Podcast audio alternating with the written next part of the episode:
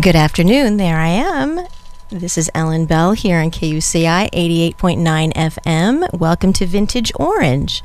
Um, that was a little different music for me starting out here. Um, usually I am hearing uh, a little more mellow music, but we started with the king of surf guitar, Dick Dale, because it's appropriate. Today we're talking about the history of music in Orange County, and uh, I have a very special guest here in studio with me.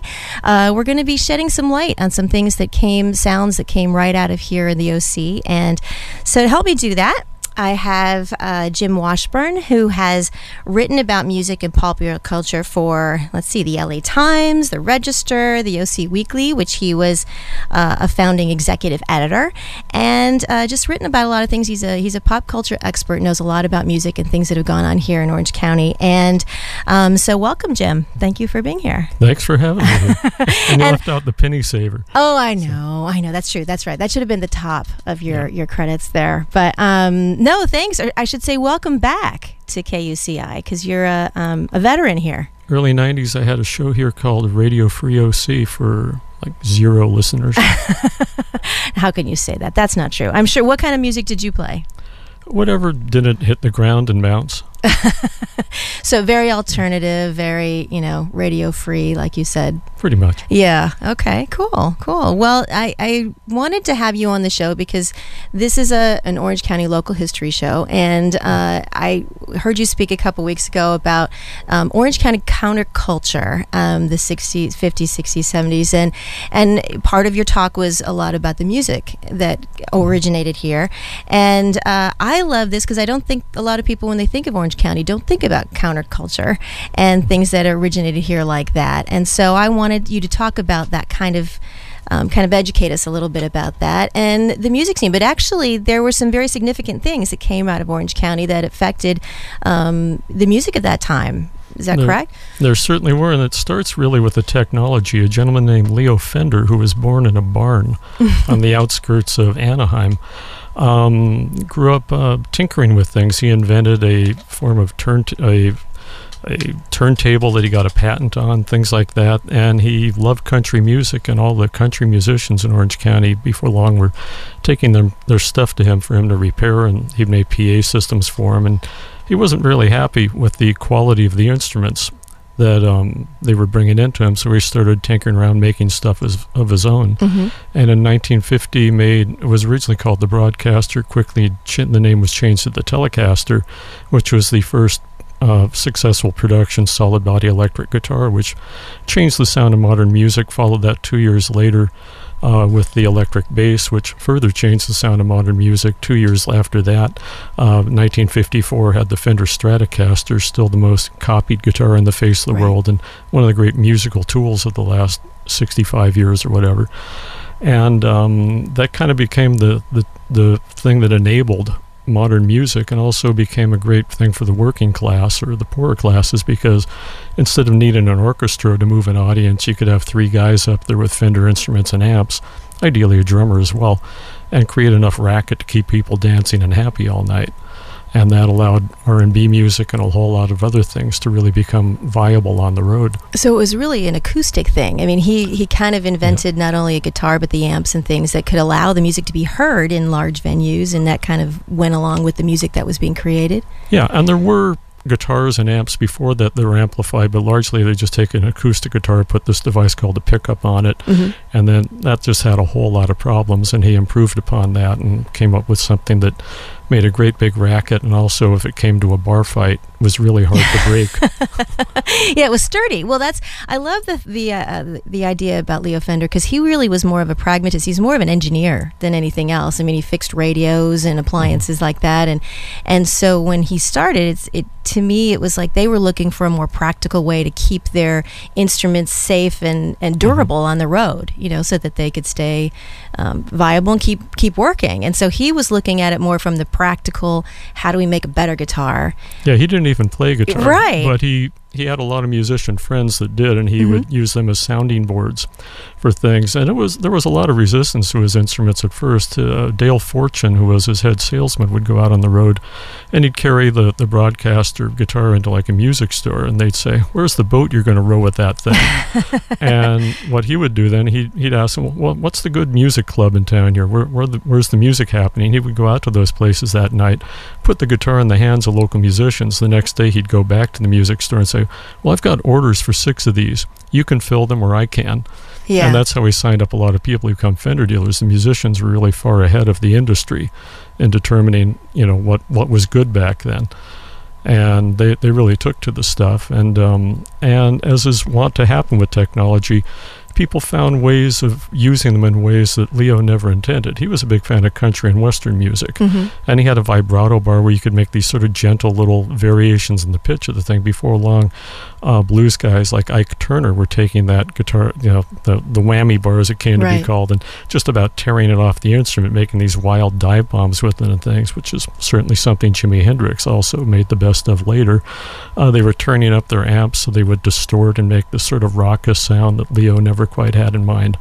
And he went along with it pretty well. Uh, when Dick Dale came along, same thing. Um, uh, Leo kind of took him under his wing and came up with bigger, better, louder amps for him.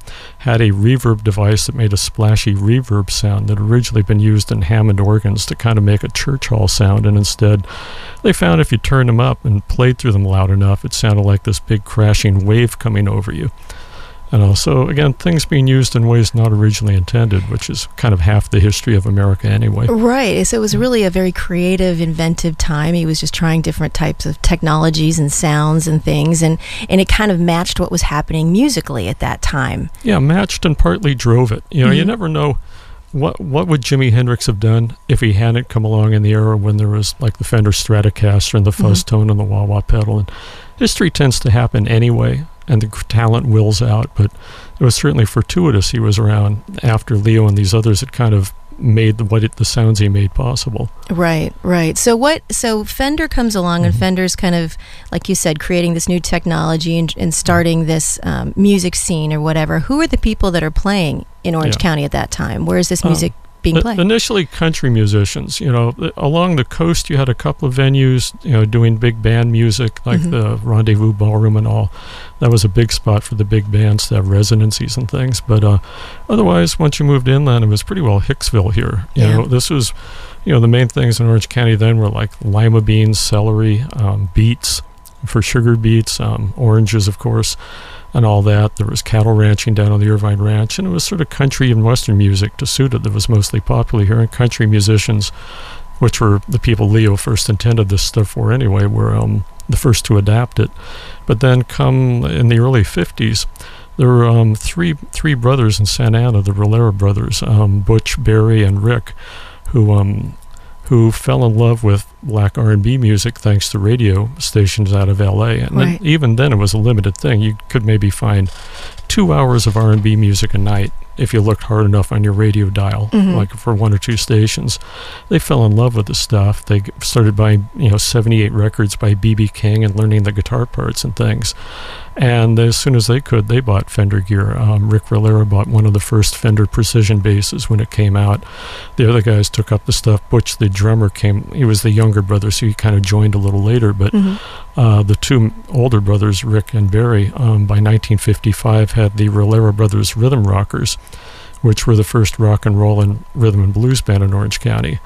And they really slowly changed the face of things. There was a place called Harmony Park Ballroom in Anaheim that had again been a largely a country ballroom Mhm. and they took it over one night a week, the quiet night of the week when no one else was using it, and soon was packing the place with Latin, Latin Americans and white kids that dug the music, the, the few black people in Orange County at the time, and started really changing the face of things. And along with their own music, which was a mix of rock, rhythm, and blues, and also um, Latin music, because their because of their heritage there, um, Mhm. they would also bring in artists from L.A. and elsewhere, kind of somewhat name artists. There was a guy named Richard Berry who sang on a lot of uh, good R&B records out of L.A.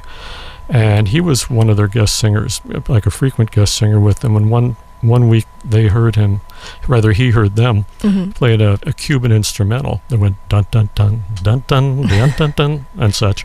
And the next week he came back and said, "Hey, play that again," and he had a set of lyrics he sang over it, and that was the song "Louie Louie," Oh wow. which had its beginnings on a stage here in Anaheim, Huh.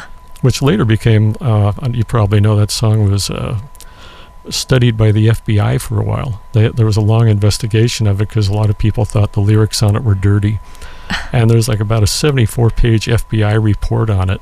As if trying to they had get to the nothing else to do. And the most they could figure out is no one could figure out what these guys were saying. I still can't. Yeah. Yeah. So that's that's what's happening in in. So the Rillera brothers were kind of Mm. the ground zero as far as Yeah, acts they- being performed. Yeah, here. they really were, and they were kind of what opened the scene up to everything else. Uh, Bill Medley, later of the Righteous Brothers, some of his earliest singing gigs were with them, and they were both huge enthusiasts for this music. That both both uh, Barry Rillera and Bill Medley have told me about a trip they took up to the L.A. Palladium, Hollywood Palladium, to see um, uh, Ray Charles and his band play, and they like were right up front and said it just opened up their their their minds and their hearts incredibly and just turned their whole heads around. And it was that sort of enthusiasm that just carried through. And again, in I think '62, the Righteous Brothers got together, Bill and Bobby Hatfield, Mhm. and started again largely with the black audience. Again, there were very few black folks in Orange County at the time, but there was a lot of people with the El Toro Marine Base who became their initial audience, and were also the ones that named them the Righteous Brothers. Um, that that's sort of jumping the gun a little bit, but they came along later, and um, and also um, the Rollers were part and parcel of Dick Dale's band when he started up. Um, So this is all happening in what period of time? Pretty much Um, the late. the the Rollers started gigging around in 1955. Mhm. you know, playing um, Harmony Park, playing the other places. They played a lot of weddings and dances and car clubs. Uh, some things where there were minor riots at and things. so there really Uh-huh. wasn't a, you know, the a music scene here. We weren't places to play. There wasn't like a regular acceptance. People weren't going to these concerts and shows really Mm-hmm. on a mainstream level.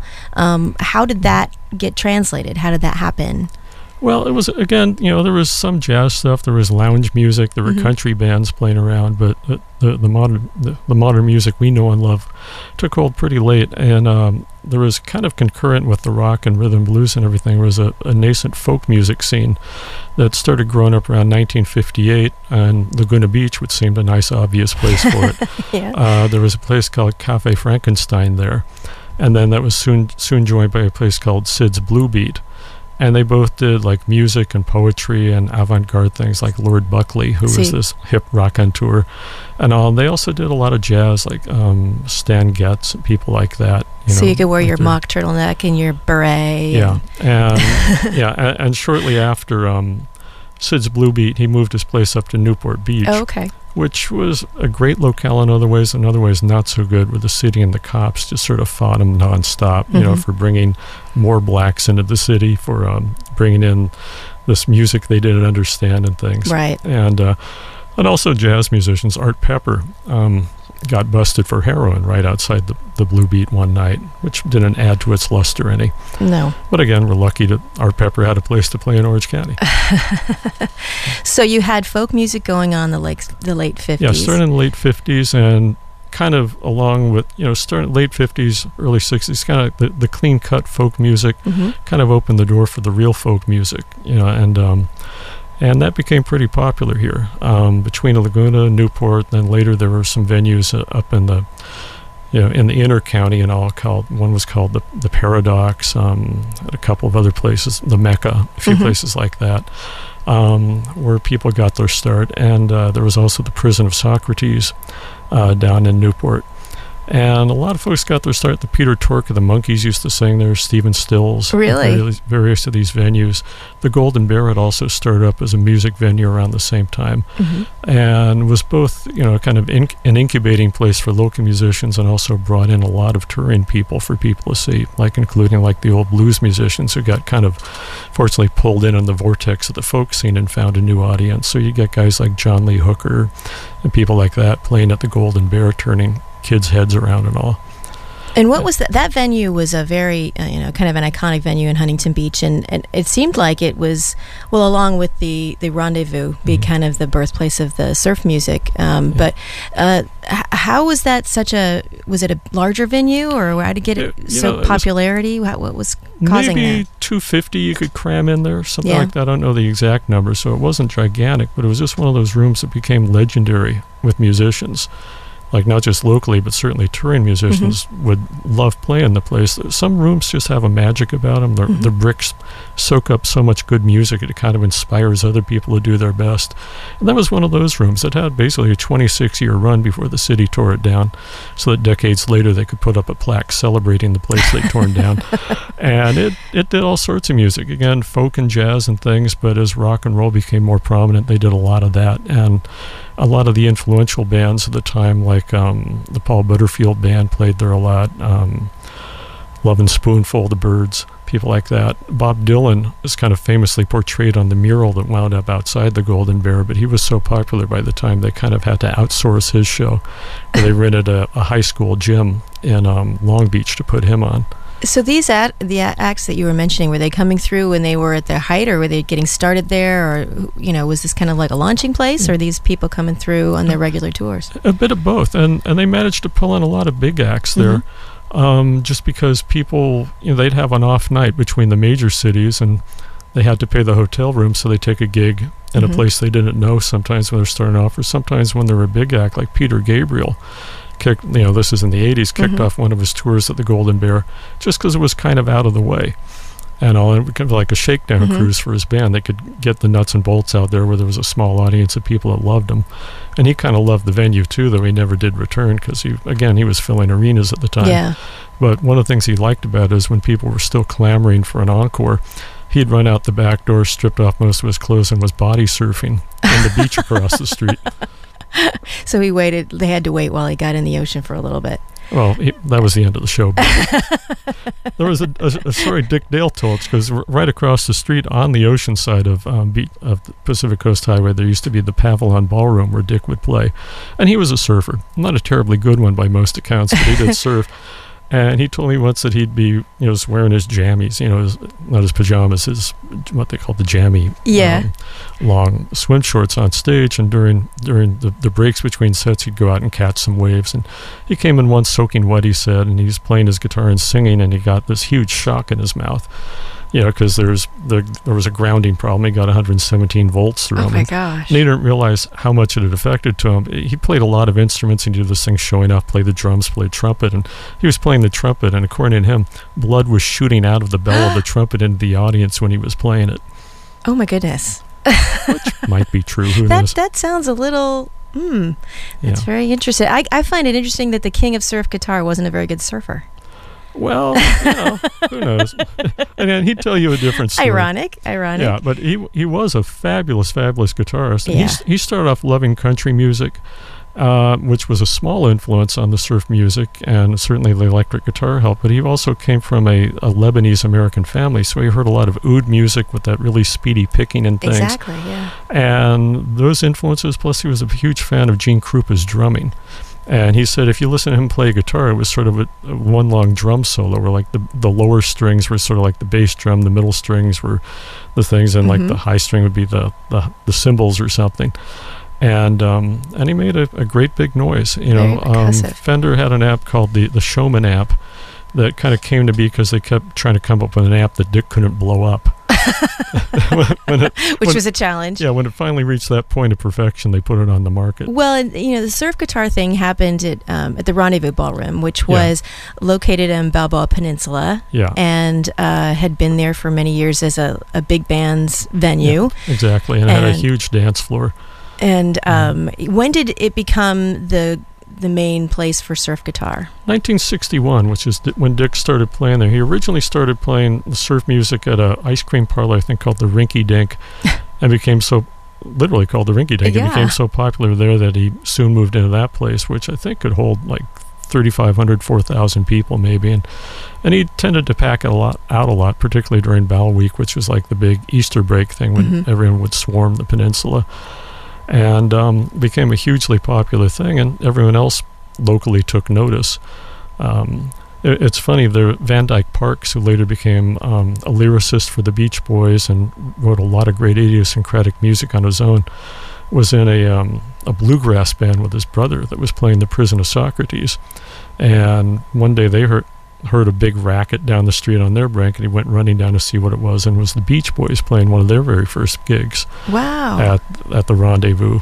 And again, they kind of got turned on by, by Dick Dale's instrumental music. Dick makes a big distinct, distinction between what he did and what the Beach Boys and Jan and Dean did. He says his is surf music and everything else is music about surfing, which is Uh-huh. kind of true. In a way, he tried to create the, just the palpable sensation of a wave crashing over your head, whereas they were singing about it. Right. You know, it was sort of like the ex- experiential form, the mystical realm of religion, as opposed to the people that stick to the text or something. And again, he's using Fender technology. He's Yeah. using that stuff, Yeah. so it's it's Yep, about as loud as he could. yeah And- louder than anyone else. Yeah, and, and among the people that heard him play, there were these y- young kids that were going to Santa Ana High School, formed a band called the Chantays, and they had the biggest surf hit probably in history, and certainly out of Orange County, called Pipeline. hmm Um, that they they recorded. They couldn't even afford Fender equipment yet, though I think they borrowed some. And they wrote when they were 15 years old. Two of them, Bob Spickard and uh, Brian Carman, were sitting in one of their their high school bedrooms, and came up with the entirety of Pipeline. That a few months later they recorded in a recording studio that was in the back of a record store in Downey, Hmm. and it became a huge international hit. So and it all started. the The roots are found here in in Newport Beach, basically.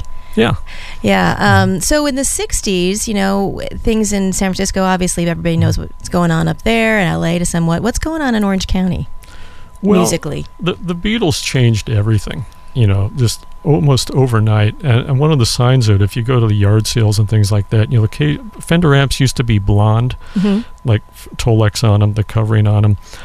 And that was so associated with surf music, and all the Beatle amps were coming out of England and had the black covering on them. And no one wanted to be an unhip surf musician anymore. So you'd find these old things still that people repainted black, so they so they'd look hip, like a Beatle band, and they'd grow their hair out and things. So there was one surf band that their, their response to the Beatles was to shave their heads, and they'd come out on stage. This was the Pyramids. That was more of a Long Beach band that they gigged here a lot, and they would they'd come out wearing Beatle wigs and ha look we're the Beatles, and then they'd shake their heads so much the wigs would fall off, and find they'd all shaved their heads. well, they, They were a pretty neat band. The the anti Beatles or the reactionary Beatles. Yeah, though, though they all kind of liked the Beatles. It was hard not to. And they, they just sort of revolutionized everything, just opened people's ears up to the possibility of things. And also, you know, for a long time, it was rock and roll was regarded as this sort of product where, you know, the record label would tell bands what to record, the record label would pick the cover art, the record label would tell them how to dress. And the Beatles changed all that. They were writing their own songs. They were very picky about how the music was presented and all that stuff. And that kind of filtered out to everybody else. You know, I, I have to say also the Beach Boys were be, just because they were such a cash cow for their label of Capitol Records that their leader Brian Wilson got a lot of sway on how how and when and why they would record their stuff. Uh, but that just again opened the scene up, turned things on a lot, and um, some people made it out of Orange County to to do other stuff. Like one of the first was there was a singer named Bev Bivens, who I think went to a Buena Park High School. I remember a group called the We Five, uh, with a pretty big hit, kind of folk rock hit called "You Were on My Mind." She was their singer, Hmm. and they were a San Francisco band, but she'd migrated up there. Uh, locally, there was a whole lot of bands that didn't much break out that were pretty much doing what else do- was doing, you know, kind of being your Beatles or Stones esque bands, and then kind of growing on with the changes from there. When Cream came along, you'd had bands here like The Stack that called themselves The Stack because they had these huge Marshall amp stacks that were coming out of England, which were even a lot louder than what Fender was making. So Fender, of course, had to respond with even bigger amps, and soon nobody could hear anything. It's funny that the whole idea of the electric guitar was originally making an instrument that you could hear, at at least hear alongside the other band instruments, as opposed to something that's going to obliterate everything else. Uh, there was a pop festival at the Orange County Fairgrounds in 1968 called the Newport Pop Festival. And one of the headlining acts was a San Francisco band called Blue Cheer that had a wall of these Marshall amps. And I know people that were living on the other side of Newport Bay, like over in Newport, even on the other side of MacArthur, that said they could hear that band. They were so loud. Unbelievable. Like it's a wonder anybody had ears left that they could hear at all. Yeah. And um, some of the other bands out of here then, there was a Honk that kind of grew up around the um, Laguna scene. They were very late 60s, but much more of a 70s band. Uh, Jackson Browne was kind of cutting his teeth here in the county in the mid 60s playing a couple of the folk clubs I Mm-hmm. mentioned and again also soaking up the other you know the music of the other people that would be coming through and also heading up to LA it was really nice having LA pro, you know proximate to you you didn't have to be you know a little fish in the big sea of LA but you could go up there and catch all the like a, a good place for folk music was the Ash Grove then and they'd all head up there and do that stuff but mainly they would hear music and kind of do their early gigs here in Orange County Were there places? I mean, you're you're getting more of a market now nationally for Mhm. pop music and this kind of thing. And um, wh- where were there places where people could go hear music in, in more of a mainstream way? Yeah. There weren't many for a lo- Mhm. long time here. Um, the Anaheim Convention Center, when it opened, and I think it was 67, uh, they had a whole gala week of opening stuff, and one of their opening shows with the Doors and the Jefferson Airplane. Hmm. And they were a pretty popular, a big rock venue for three or four years, along with everything else that happened in there, including conventions. And um, and the, second rock show I ever saw there, I saw Cream with Eric Clapton in 1968. The opening band was Spirit. Saw a number of other shows there, Led Zeppelin, and all the other hoo ha that was going through there. Spirit and Led Zeppelin on, On the the same. Uh oh. No, not on the same bill. Actually, Jethro Tull, Jethro Tull was the opening act for that one. Uh, Spirit was the opening act for Cream, but there was a, a whole lot of shows like that um, until, though, also kind of concurrent that up to that point, as Orange County, as you know, was a pretty conservative place, but also had a strong libertarian streak hmm where you know they thought, well, these kids, we don't understand what they're doing or this racket they're making, but they're just trying to make a buck, and we understand that. Yeah. So they would just generally were kind of open to it. When the whole hippie thing and the protests over Vietnam came along, and the long hair and the drugs and all that sort of stuff, that attitude started to change and became a lot more antagonistic. And um, it didn't help that some of the rock shows were pretty unruly. There was a band, Grand Grand Funk Railroad, which was sort of a, a lunkhead rock band that did a show, I think it was in 69 or 70 at Anaheim Convention Center, where there was a minor riot of people that didn't have tickets trying to break into the show. And just a bad example of crowd control. And cops were called in from all the neighboring cities and they were cracking heads and things. And, um, and due to that, they banned rock shows there for three or four years.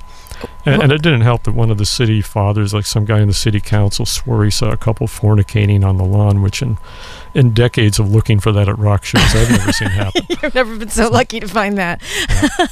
well, I think you know I, I, I appreciate we're coming in the end of our time here, and I, I wish we had more. I, I and I'm gonna take the uh, I'm gonna ask you on air and put you on the spot that you'll come back and do this again because we barely scratched the surface on this, and there's so much I want to talk about. And um, but thank you so much, Jim Washburn, for being with me um, on Vintage Orange. And uh, next time we'll get back, we'll talk about some of the other things that were happening more in the 60s. And it's hard to believe that there was even any of that type of uh, counterculture happening in this very planned environment of the OC. A lot of people think that nothing exciting ever happens here. And we haven't even gotten to the punk scene yet. I know. So that's next time. We're saving it up. So we're going to tease that for the next visit when you're coming in. But thank you so much, Jim. I appreciate you being with us.